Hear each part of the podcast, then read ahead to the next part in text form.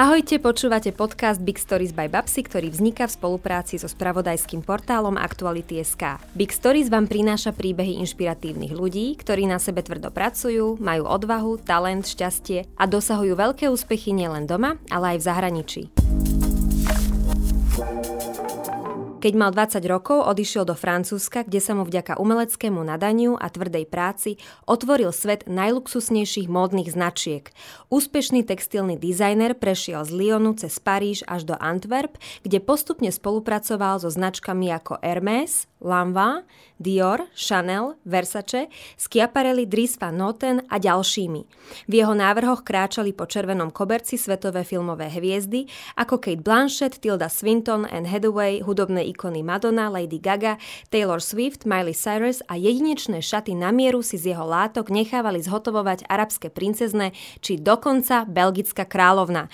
Textilný dizajner Juraj Straka, ahoj, vitaj. Ahoj, babs. Ty si jeden z mála hostí, pri ktorých vôbec neviem, že kde mám začať začať, pretože tých mm-hmm. úspechov je tak veľmi veľa, aj malých pádov, ale o to väčších vzostupov. Ano. Ale podľa mňa je veľmi zaujímavé, ja vidím takú paralelu medzi tvojim životom a životným príbehom Zaka Poulsena, určite poznáš mhm. amerického mm-hmm. dizajnera, pretože e, pri ňom bola v tých začiatkoch jeho lásky plná milujúca rodina, ktorá mu veľmi pomáhala, aby to dotiahol tak ďaleko. A ja mám pocit, že ty si mal také isté šťastie, napriek tomu, že tvoji rodičia boli vedci, inžinieri, elektrotechnici a ty akorát rád hovoríš, si bol farebná ovca rodiny, tak ťa veľmi podporovali. Takže ako si spomínaš na tvoje detstvo a tieto začiatky, keď si vystrihoval v burde modely a strihy s tvojou mamou? Áno, presne, veľmi dobre si informovaná, vidím. Um, áno, ja mám to veľmi obrovské šťastie, že ja mám uh, krásne zázemie doma v, v rodine tu v Bratislave, um, lebo moji rodičia bola tá generácia, ktorá chcela, chcela zmeniť trochu ten svet, chceli, chceli ísť proti tomu prúdu, ale ešte sa to buď nedalo, alebo ešte tí rodičia im to tak neumožňovali, tak myslím si, že moji obidva rodičia mali nejakú vnútornú, nazvime to, frustráciu a e, spolu s mojim bratom nám veľmi cieľene a, a na rovinu dávali absolútnu slobodu a nás naozaj podporovali v tom, že chalani, robte naozaj, čo vás baví, lebo my celý život tu robíme roboty, ktoré nejakým spôsobom prežívame a, a nie je to pre nás nejakou veľkou náplňou, tak vy si prosím vás chodte za, za niečím, za nejakou pasiou. Čiže samozrejme v takomto zázemí zázemí, keď človek vyrastá, že naozaj vie, že máš tú slobodu, že si môžeš viac menej robiť, čo chceš a že máš to, e, toto schválenie, ten approval sa, mm-hmm. zo strany rodičov, je to obrovská, obrovská, obrovská výhoda. E, tiež keď niekedy porovnávam ten môj osud s osudmi iných ľudí, ktorí si prešli o mnoho väčšou obklukou alebo naozaj tie, tie, tie prvotné podmienky boli komplikovanejšie, tak naozaj musím povedať, že som dieťa šťastný, čo sa týka tohto rodinného prvotného zázemia, lebo naozaj to je niečo, čo, kde potom ten talent alebo tá pasia môže, môže krásne krásne rásť a rozvíjať sa. Ako farebná ovca rodiny si skončil veľmi skoro ako 20-ročný chlapec už v Lione. Tam si sa dostal vďaka jednej súťaži spolu s Lenkou Sršňovou. Áno. To je veľmi zaujímavé, že ste tam boli spolu. Na jednu stáž a tá firma sa volala Bukol. Dobre to vyslovujem? Áno, veľmi Áno. správne. Dobre. A tam e, to bola firma, ktorá vyrába dezény, potlače, textilné, krásne látky e, pre Erme a iné veľké módne domy. E, to bolo asi prvýkrát, čo si sa sa tak e, na veľkej scéne stretol s textilným dizajnom. Aké to bolo táto stáž a potom aj tých následujúcich 6 rokov? Mm-hmm. Áno, neviem, či veľa poslucháčov vôbec vie trošku históriu Lyonu. Pre nás je to celkom vzdialená, vzdialená vec. Uh, Lyon už od 15. storočia bolo jednou, e, jedným centrom a mekou výroby hodvábu v Európe spolu, spolu s Talianskom. A vlastne tam je tá krásna história toho, toho mesta veľmi je spojená s, s textilom. Dokonca samotný žakárový stroj, teda na, na výrobu tkaných látok, výrobok bol vynalezený pánom Žakárom, mm-hmm. ktorý pôsobil práve v tom Lyone. Čiže tamto mesto je nesmierne krásne späté s tou tradíciou a historicky tam bolo nesmierne veľa týchto uh, výrobcov hodvábu, um, ktorí bohužiaľ uh, postupom tých rokov zanikajú jeden po druhom. A Bukol je teda jeden z tých mála posledných, ktorí prežívajú vďaka nejakým uh, spoluprácam. Mm-hmm. Uh, je to naozaj asi jeden No je to jeden z posledných týchto hodvábníkov lionských, um, ktorí tam tá, teraz stále fungujú a oni patria pod Hermes, čiže oni uh, vďaka tomu vlastne prežili, že v istom mhm. momente ten Hermes uh, ich kúpil ako, ako výrobcu, ale stále im dáva tú voľnosť, že môžu robiť pre iné značky. Um, no a ja som sa tam takto dostal k tomu, priznám sa trochu ako kurak, uh, slepé kurak zrnu, um, lebo vlastne tú súťaž, ktorú si spomenula, na ktorú sme sa spolu s Lenkou Sršňovou, keď sme boli ešte spolu na, na Vysokej škole vytvarných umení a študovali, mm-hmm. uh, tak tam sme sa dostali um, na túto súťaž, kde sme boli obidva finalisti pr, uh, medzi, medzi, medzi ostatnými zahraničnými uh, súťažia, súťažiacimi. Ona bola prvá, ty si bol druhý. Áno, áno, Lenka to vyhrala, ja to, ja to veľmi, veľmi rada otvorene priznávam. uh, pre mňa však najväčšia výhra tej súťaži bola nie tá samotná výhra tej súťaže, ale že tá firma Bukol, s ktorou som spolupracoval na tom súťažnom projekte, že mi ponúkli stáž. A vlastne to dodnes tiež zase raz ďakujem nebesiam alebo nejakému osudu, a, lebo tá stáž bola naozaj life-changing uh, moment, uh, mm-hmm. moment v mojom živote. A tam naozaj som sa prvýkrát ocitol vo, vo, vo, vo firme, vo fabrike, kde, kde vidíš naozaj tú priemyselnú výrobu. A ja som tam naozaj tam, tam bolo také precitnutia, že uvedomenie si v tých 19 rokoch či 20, že toto je presne, čo chcem v živote robiť. Uh, tiež nemyslím, že je veľa ľudí, ktorí, ktorí toto môže povedať, že v 19 rokoch vedeli absolútne presne, čo chcú robiť celý, celý zbytok života.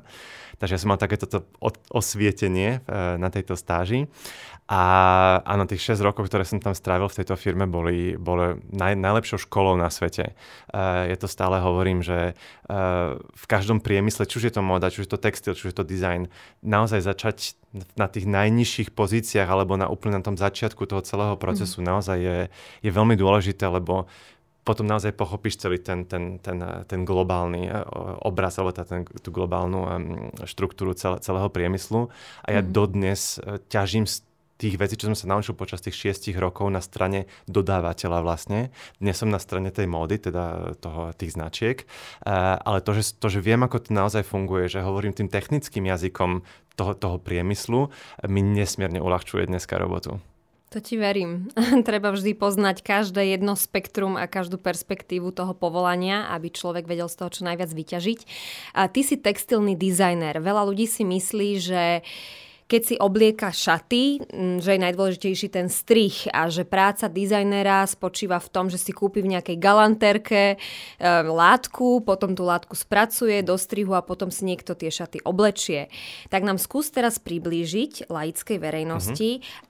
Čo vlastne obsahuje všetko práca textilného dizajnera a prečo je tak dôležitá? Pretože veľakrát ten dezen, tá potlač je oveľa dôležitejšia alebo výšivka ako šaty samotné. Mm. Áno, je to také, je to také trošku uh, remeslo, ktoré je v tieni, o ktorom sa vlastne nevie, lebo presne ako to krásne spomenula, ľudia si myslia, že dizajner začína tým, že si kúpi hotovú látku.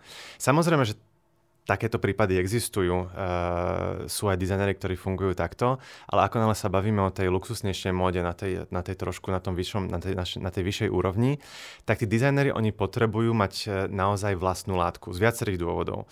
Za A a najdôležitejší dôvod je, uh, že cez ten print, cez tú potlač, cez ten dizajn, chceš tiež komunikovať nejakú tú tému tej kolekcie. Čiže ty môžeš mať predstavu o niečom, čo v živote nenájdeš na pultoch, uh, pultoch s látkami.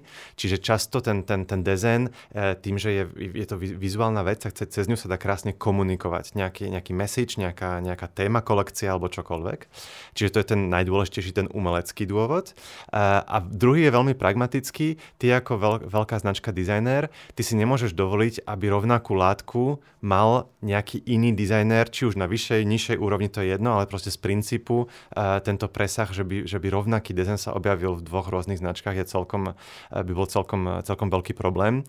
Čiže vlastne títo, tí, tieto veľké značky sa takto chránia pred týmto problémom, že si vlastne na mieru všetko vyvíjajú. Je to v, v plnej exkluzivite eh, s licenciami, so zmluvami, že vlastne ty ako dizajner alebo ten výrobca, že nesmieš ten dizajn predať iném, iné, inému klientovi alebo inej značke. Niekedy je to iba na sezónu a na jednu farebnosť toho dizajnu, niekedy je to na celý dizajn, ale iba na euro Európu, niekedy to máš na 5 rokov na celý svet, že naozaj tam potom záleží od toho, ako, mm-hmm. akom veľkom hráčovi hovoríme, ale tá potreba tej exkluzivity pre tú značku je, je, je nesmierne dôležitá.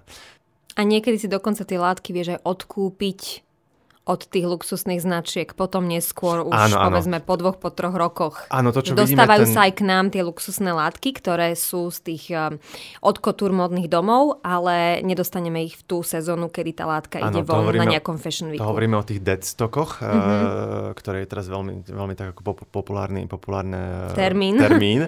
Um, je to viac ako 2-3 roky. Uh, od mom- obzvlášť, keď počítame od momentu, kedy to bolo navrhnuté. Lebo si musíš aj uvedomiť, že látka musí byť hotová predtým, ako ten dizajner vlastne s ňou začne robiť. Čiže áno, dizajner začína väčšinou s predstihom pár mesiacov pred sezónu, ale vlastne ty ako textilný dizajner si posunutá ešte o jednu sezónu. Mm. Čiže ja veľmi často, keď na niečom pracujem, na, na dizajne, tak reálny výsledok vidím najskôr za rok, niekedy za rok a pol. Už aj zabudneš medzi časom, niekedy, čo presne, si robil. Niekedy človek aj zabudne. Koho? Čiže keď to berieme tak, že od momentu, kedy je látka navrhnutá a keď sa potom s nej teda návrhár ušije tú kolekciu, potom sa čaká, kým tá kolekcia nám prejde a potom sa ešte veľmi čaká, často čaká 3, 4, 5, 7 rokov. Uh, čiže nie je to tak, že, že to ide takto rýchlo. Možno pri jednofarebných látkach je to samozrejme trošku, trošku menej, uh, menej takéto riskantné, ale čo sa týka potlačí, tak tam je veľmi, veľmi veľký tlak aj zo strany tých samotných značiek. OK, táto vec sa nesmie na trhu objaviť na túto dobu, aby nemohli vzniknúť ešte nejaké plagiaty alebo kópie, alebo teda nejaké fake, fakeové, fakeové výrobky z tej naozaj ozajstné látky. Mm. Škoda, že robíme podcast, pretože ty si tak rozvášnený pri tej tvojej téme, že rozhadzuješ rukami, ešte sedíš v tom nádhernom svetri, ktorý tiež je z tvojej dielne. Teda um, ten úplet je podľa vzoru, ktorý ty si vytvoril. Uh, my sme hovorili, že s mnohými značkami spolupracuješ dlhodobo. Uh, sú medzi nimi uh, značky ako Chanel, Versace, Dries van Noten, Lanva, Roche, uh, neviem, ešte by som mohla pokračovať Dior, Hermes, Yves Saint Laurent. Um, toto sú všetko značky, ktoré sa snažia nám, obyčajným ľuďom v úvodzovkách, predať nejakú ilúziu mm. dokonalého sveta, toho úžasného pozlátkového sveta. Tí ľudia, ktorí tieto veci nosia, veľakrát sú pre nás veľkou inšpiráciou. Sú to ikony buď hollywoodského filmového priemyslu alebo ikony hudobného sveta. Čiže e, ľudia, ku ktorým často zhliadame, ale tieto značky majú aj svoju odvratenú stránku e, veci a niekedy to zákulisie vôbec nie je také nablískané a také trblietavé a také bezproblémové, ako to na, ten potom, na tom červenom koberci si vyzerá, tak nám povedz, že ako to vyzerá v zákulisí takýchto modných domov a nielen v zákulisí týchto modných domov, ale ako to vyzerá aj za oponou ich nositeľov. Uh-huh. Uh, áno, samozrejme, že keď, človek, keď sa povie móda, tak samozrejme ako mladý, mladý človek snívaš o tom pracovať pre tie najväčšie, najzvučnejšie mená a samozrejme mal som to rovnako tak. A teda ten osud, osud ma tak zavial, že som začal naozaj z tej, z tej špičky tej pyramídy. Uh, takže ja som mal hneď hodiny do toho najvyššieho luxusu uh, týchto značiek, vďaka teda tomu Bukolu, ktorý, ktorých klientela je táto, táto nazvime to ten, ten crème de la crème uh, módy. Mm-hmm. Um, čiže ja som bol veľmi tomu rýchlo vystavený, tomu, tomu, tomu extrému, eh, ktorý na začiatku bol veľmi blišťavý, veľmi lákavý a človek, človeku sa veľmi z toho rýchlo zatočí hlava. Ale presne ako hovoríš, tá realita je, je niekde úplne inde. Um, z, z dvoch rôznych hľadisk je tam pozitívna realita a negatívna realita. Um, celá tá móda, ten kreatívny proces uh, cez média, cez filmy, cez uh, vlastne akokoľvek to ten like vníma, je veľmi skreslená. Oni naozaj sa zameriavajú na tú, na tú nazvime to až karikatúru toho priemyslu, o návrhár, ktorý, ktorý nejak extravagantne sa oblieka, alebo, alebo je tam nejaký šialený krik alebo stres mm-hmm. v mhm. robote. Musím povedať, že z mojich vlastných skúseností som vždy pracoval s ľuďmi, ktorí boli absolútne s nohami na zemi. Mm-hmm. Že vlastne v, tom, v, tej, v tej pyramíde tej, toho procesu výroby, uh, tej módy, kde ho, nazvime, že hore teda sú tí, tí, tí, tí dizajnéri, hej, ten prvotný krok, samozrejme ten impuls je odtiaľ, to boli väčšinou úplne najnormálnejší ľudia, najnormálnejšie oblečený. Napríklad Dries v čiernom. Väčšinou v čiernom. Napríklad Dries Van Noten, u ktorého som pracoval 4 roky, uh, nosí vlastnú uniformu v zmysle uh, tmavomodrý sveter a čierne nohavice. Za 4 roky som ho ani raz v živote nevidel v niečom inom. Pýtal som sa ho uh, pri jednom obede, že takéto krásne veci tu navrhujeme, farebné, nádherné, že preč, prečo to ty nikdy nedáš? A on mi to povedal, odpovedal veľmi pragmaticky. Ja musím za deň urobiť okolo 16 tisíc rozhodnutí kreatívnych. Um, a posledná vec, na čo mám chuť, je ešte aj ráno pred tým zrkadlom rozmýšľať, čo si mám dať a či nejaký statement ty mám povedať, alebo niečo. Jasné, jasné. Čiže on to tak, on tak veľmi, sa. veľmi pragmaticky, hej, mm-hmm. že ja sa mhm. musím zamerať všetku tú kreativitu a tie nápady na, na tú robotu. A ako hovoríme, obovníkové deti chodia bosé tak veľmi čas, často naozaj v tom, v tom modnom priemysle je to takto, že tí kreatívni ľudia naozaj, pre teba to je robota, napriek tomu, že to je pasia, že si, že si zapálený preto, je to robota v prvom rade. A potom tá, tá, tá karikatúra tej módy, o ktorej som pred chvíľkou hovoril, ja mám pocit, že toto sa objavuje až v tých leveloch nižšie v tej pyramíde. Mm-hmm. Na tý, ako náhle už teda je tá kolekcia vytvorená, od toho momentu je samozrejme ešte tisíce, tisíce ľudí sú do toho celého procesu zakomponovaní, ktorí bajeri, nákupčí, mm. produkt, všetky tieto možné veci. Influenceri, blogeri, modelky. Stylisti, všetko možné. A nechcem, nechcem nikomu krivdiť alebo povedať nejakú hlúposť, ale ja mám pocit, že táto karikatúra je z týchto vrstiev skôr. Mm-hmm. Um, aj preto, že tam je aký, akýsi level frustrácie, že to sú ľudia, ktorí by chceli byť na tých, na tých, na tých postoch kreatívnych, a samozrejme tie posty sú obmedzené. A tam vzniká pre mňa to napätie a, a, a nazvieme to tie, tie zákulisné, kadejaké naťahovať intrigy. intrigy. Ďakujem, som presne to slovo som hľadal. Si 16 rokov mimo, tak ti budem Áno, pomáhať. vypadajú mi niektoré slovička, ospravedlňujem sa. Um, čiže ja mám naozaj pocit, že tá, tá skreslenosť tej módy je zameraná na toto. Čiže to je tá pozitívna. To bolo to pozitívne prekvapenie, že čím väčší dizajner, tak tým tí ľudia boli normálnejší. Um, ale samozrejme má to aj svoju odvrátenú, odvrátenú tvár ten módny priemysel, obzvlášť na, tejto, na, tejto, na, na tomto leveli, je nesmierne krutý a, a bez chrbtovej kosti v rámci toho nátlaku, ktorý na teba vyvíja. Uh, prežiť v tom, v tom high-end, uh, v tej móde sa dá iba naozaj, ak je to pre teba vášeň s veľkým V. Uh, v momente, ak, ak to vnímaš ako robotu, tak tam tá moda ťa zabije. Ty musíš pre tú módu žiť. Mm-hmm. To, tam sa nedá, nedá byť a brať to v pondelok ráno prídem a, v, a o 6. odídem. Ty proste tam musíš byť a musíš tam byť sobotu, musíš tam byť v nedelu, lebo deadline nepustia, lebo ani nechceš, aby sa nie, nie, nie, nie, niečo zle, zle, zle urobilo. Čiže um, je tam obrovský, obrovský tlak na tých ľudí a je to mašina, ktorá tých ľudí žuje, vy, vycúcia z nich všetko, čo sa dá a úplne bezchrbtovo ich, ich potom vypluje. Aj som videl veľa týchto prípadov, veľa ľudí, ktorí takto prešli a je, je to smutné, lebo je to naozaj um, na dennom poriadku, vidíš burnouty. Ja som si mm. tiež prešiel takmer burnoutom. A ty sa držíš uh, 16 rokov už celkom slušne. No hej, no. no. Máš nejakú špeciálnu výbavu asi tým pádom? Mal som, vnútornú. minulý rok som mal naozaj ťažké obdobie prvýkrát po tých 16 rokoch, lebo nad ten kreatívny stres sa ešte aj pridal stres eh, z toho, že som si rozbehol vlastnú firmu a samozrejme to je niečo, čo bolo pre mňa úplne nové, takže eh, čo sa týka mentálneho zdravia, eh, som mal veľmi ťažký rok minulý rok a začal som normálne chodiť k, k psychologo, psychologovi lomeno coachovi, s ktorým mm. mám každý týždeň e, stretnutie a naozaj to je to psycholog, ktorý je zameraný na, na, na pracovné, pracovný stres a pracovné zvládanie.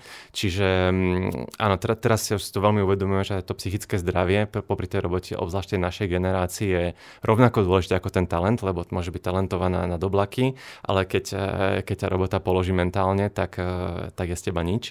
E, takže toto bola taká trošku facka reality minulý rok, mm-hmm. ale uvedomil som, si, ako, uvedomil som si, ako je to tiež rovnako dôležité sa starať o to, o to mentálno a nie len, nie len o tú sam, samotnú, samotnú robotu. Čiže toto to bola taká negatívna skúsenosť, že áno, ten, ten tlak a ten stres je tam permanentný. Nehovorím, že menej ako v inej robote, lebo predpokladám, že každý človek s tým, s tým, s tým v dnešnej dobe bojuje, ale tá moda je naozaj bezchrbtová. A rýchla. A rýchla. A nielen bezchrbtová, ale taká presne ako ty hovoríš, že bezcharakterná, že tam keď niekto nedrží krok, tak e, veľmi rýchlo je nahraditeľný. Ty ale nie si úplne nahraditeľný a dôkazom toho sú mnohé osobnosti, ktoré nosia tvoje látky. Prvou bola Julian Moore. Ty máš veľmi dobre naštudované o mne informácie. A vtedy si sa že vraj dojal, že ti to tak došlo úplne, že wow, že tak ano. som teraz úplne na tom hviezdnom nebi. A potom sa pridali Kate Blanchett, uh, Kylie Minogue, Lady Gaga a ďalšie.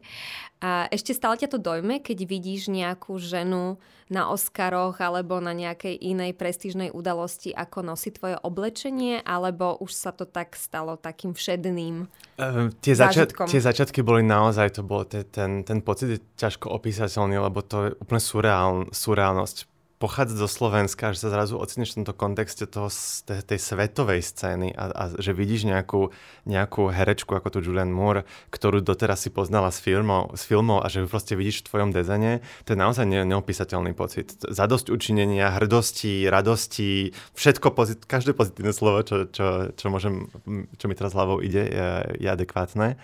Um, zažil som týchto momentov krásnych veľa Uh, vždy to bol veľmi, veľmi hrejivý moment.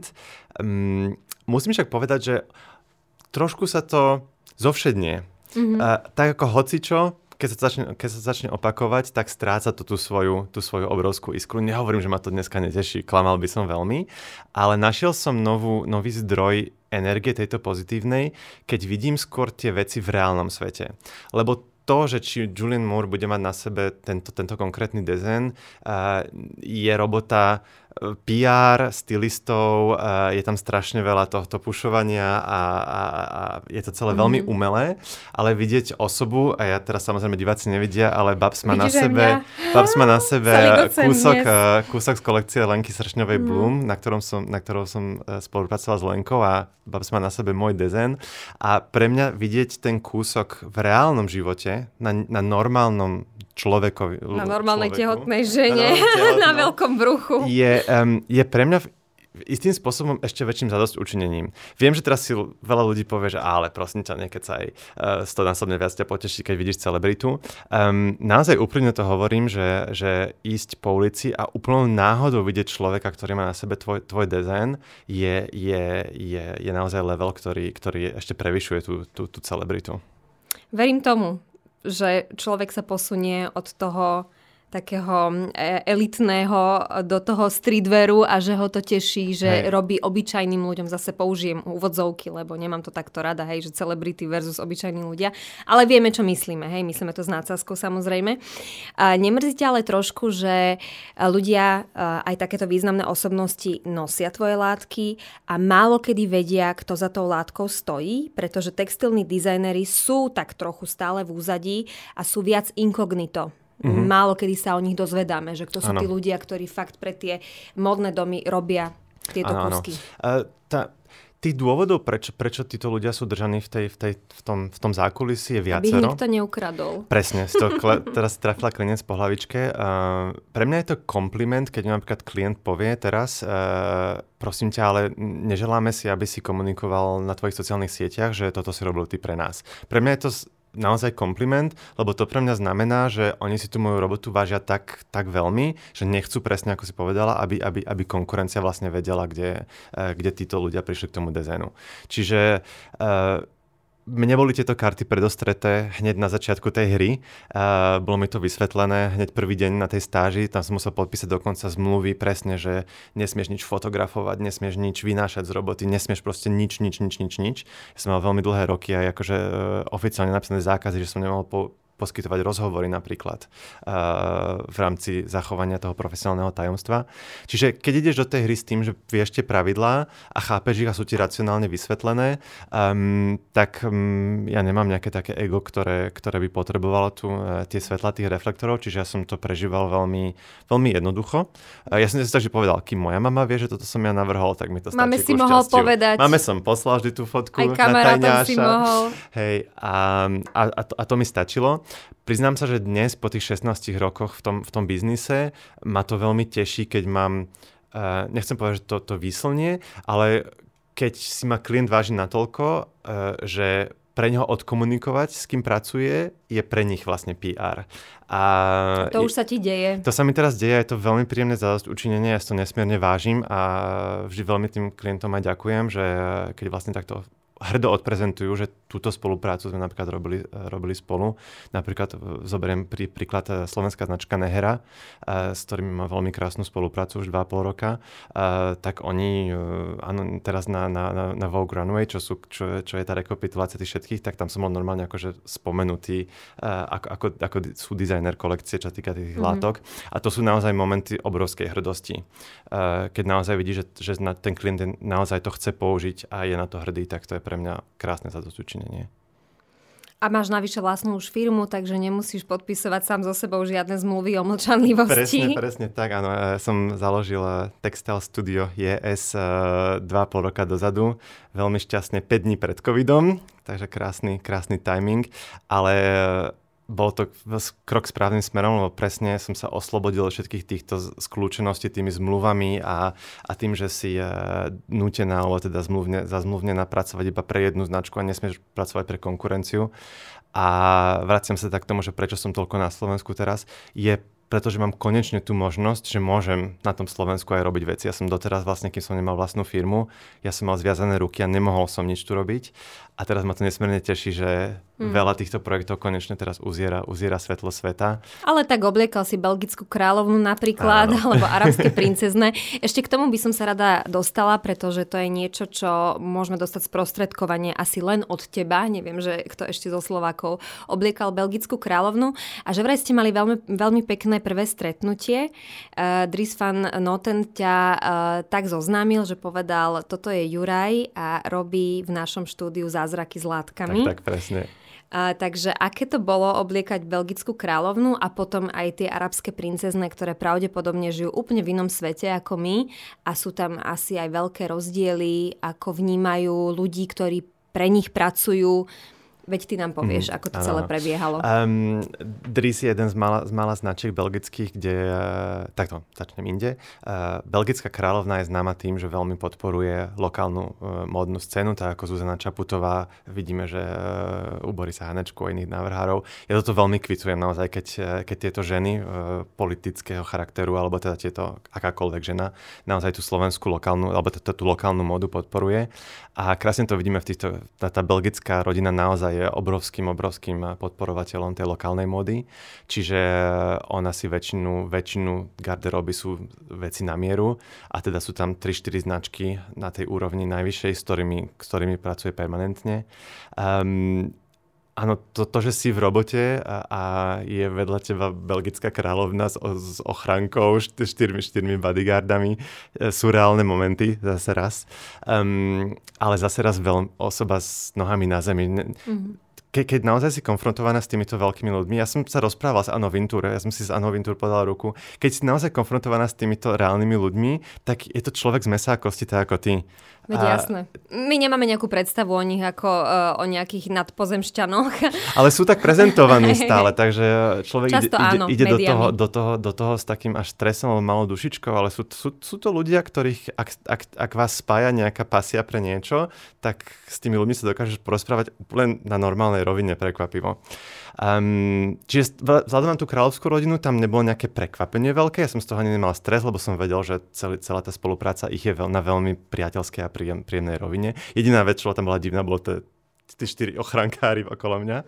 Um, čo sa týka tej odkutúr a, tých, a tých, tých klientov, ako si spomenula, to bol pre mňa taký celkom šok a, a prekvapenie, keď som sa dostal cez, e, teda, do tej parížskej odkutúr a pracoval som pre Schiaparelli, kde som robil teda návrhy na látky a vyšivky.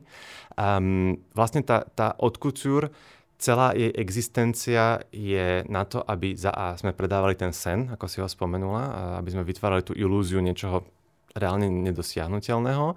Um, ale vlastne tá odkutúr negeneruje nejakým spôsobom zisky tým modným domom. Tá odkutúr je vitrína. Tá odkutúr je na to, aby vytvorila túto ilúziu, aby dala kredibilitu, teda, aby dala tú... Kredibilitu, kred, áno, to slovenské slovo, dobre. Yeah. aby dala tú kredibilitu tej značke a, a potom ich, ich, ich zisk je na tom, že predajú parfém mm-hmm. a mhm. predajú ho v tisícoch, tisícoch nákladov. A rúž a, a, rúž a, a, a kabelku a tieto veci. Šatku, Čiže, opasok. Um, tá odkutúr je obrovská investícia pre každý ten modný dom. Hovoríme o miliónových investíciách do každej kolekcie. Um, a otázka je, kto to kupuje, ak to vôbec niekto kupuje.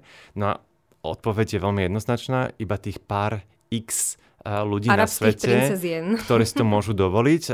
Z veľkej časti, áno, je to, je to princezna, alebo teda šejkovia, alebo z, z Middle East. Potom je pár klientov, samozrejme, po celom svete ich nájdeš, ale to, to gro, toho, tá, tá kúpna sila um, tej od je, je naozaj tá, ten Middle East. A pre, takže vlastne celé sa to deje pre týchto pár vyvolených ľudí. A toto sú ľudia, ktorí, ktorí majú peniaze, samozrejme, a pre nich je to celý zážitok. To není, že ideš do obchodu, kúpiš si šaty. Pre nich je to, zaleďme si do Paríža na fitting šiat. Hej? Čiže mm. pre nich je to, oni to vnímajú takto a ty ako značka, alebo teda ty ako ten, ten krajčír, nazvime to, um, ty sa naozaj pred nimi musíš plaziť po nohách, lebo oni chcú špičkový zážitok zo, vš- zo vším všudy. Um, oni chcú na tých stretnutiach... Palmové listy. Ba, priam až palmové listy, že ťa ovievajú, ale uh, že tam pred tebou pán dizajner sedí a pred tebou škicuje to, čo si panička povie a zaželá. A um, ja som teda mal zmluve, že som tiež musel chodiť na tieto stretnutia s tými, s tými klientkami a byť tam ako dizajner a pred tebou sedí človek, ktorý má peniaze a iba z tohto dôvodu ty, pre teba je to zrazu šéf. A ja som s týmto mal veľmi veľ, veľký problém, lebo mm, zrazu ty musíš svoju kreativitu prispôsobovať nie dizajnerovi, nie, nie, nie návrhárovi tej značky, ale osobe, ktorá len preto, že má peniaze, ti povie, ja chcem túto kvetinku väčšiu a chcem túto žltú a túto chcem e, lístoček. A mne to prišlo veľmi protichodné v hlave, taký, taká, taký, taký dualizmus, že uh, ty máš byť ten udávačom tej módy, a tvárme sa, že teda tá odkultúr udáva celý ten trend a všetko, ale realita je, že aj tak ty sa potom na mieru robíš absolútne čokoľvek tej, tej zákazníčke. Len preto, že potrebuješ tie peniaze a potrebuješ splatiť tú kolekciu.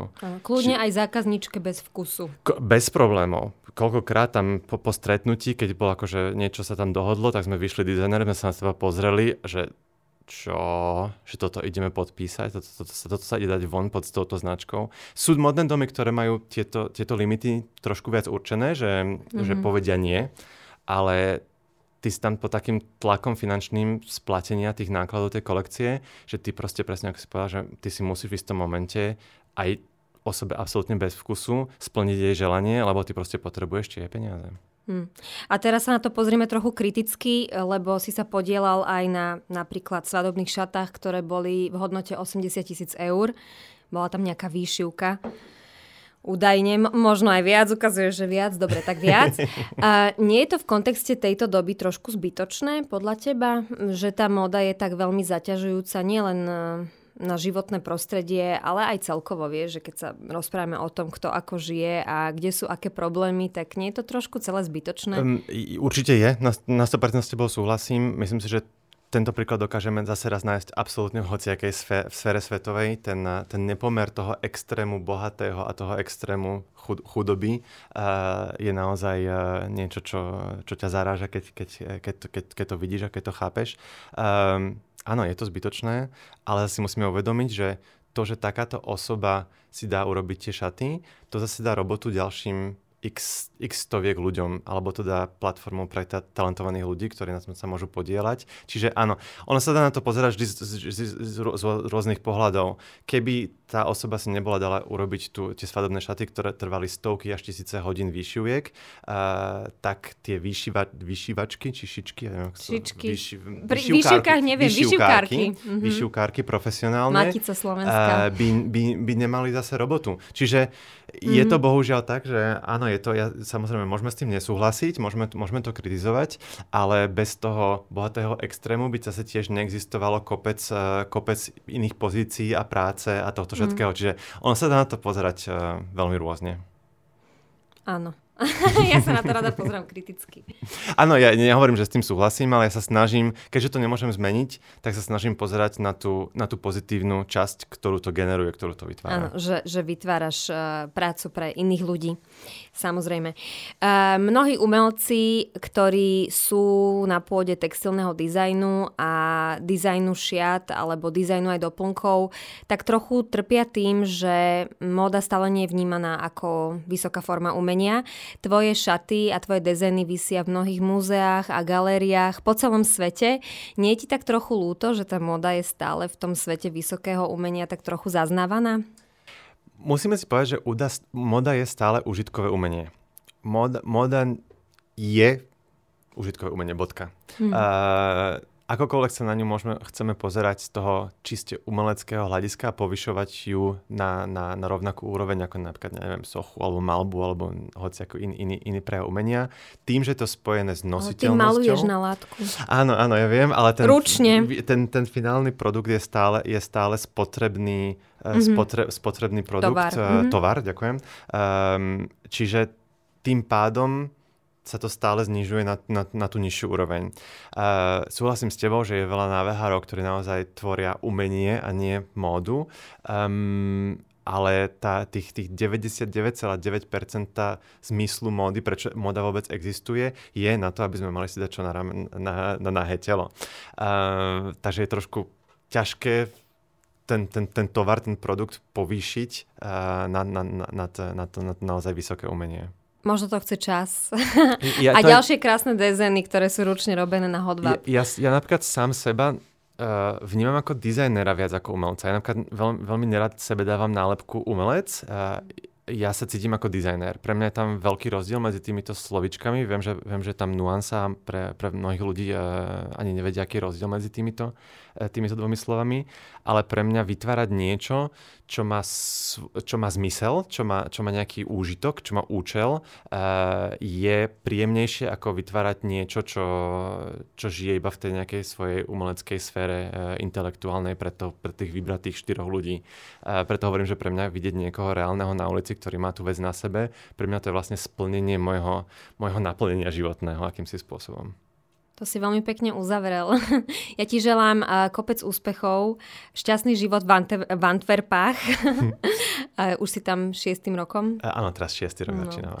Tak, uh, tak si to tam uži a uh, čo najčastejšie navštevuj nás na Slovensku, lebo my sa vždy tešíme, keď prídeš. Ďakujem, že si bol hosťom môjho podcastu. Ďakujem ti veľmi pekne tiež.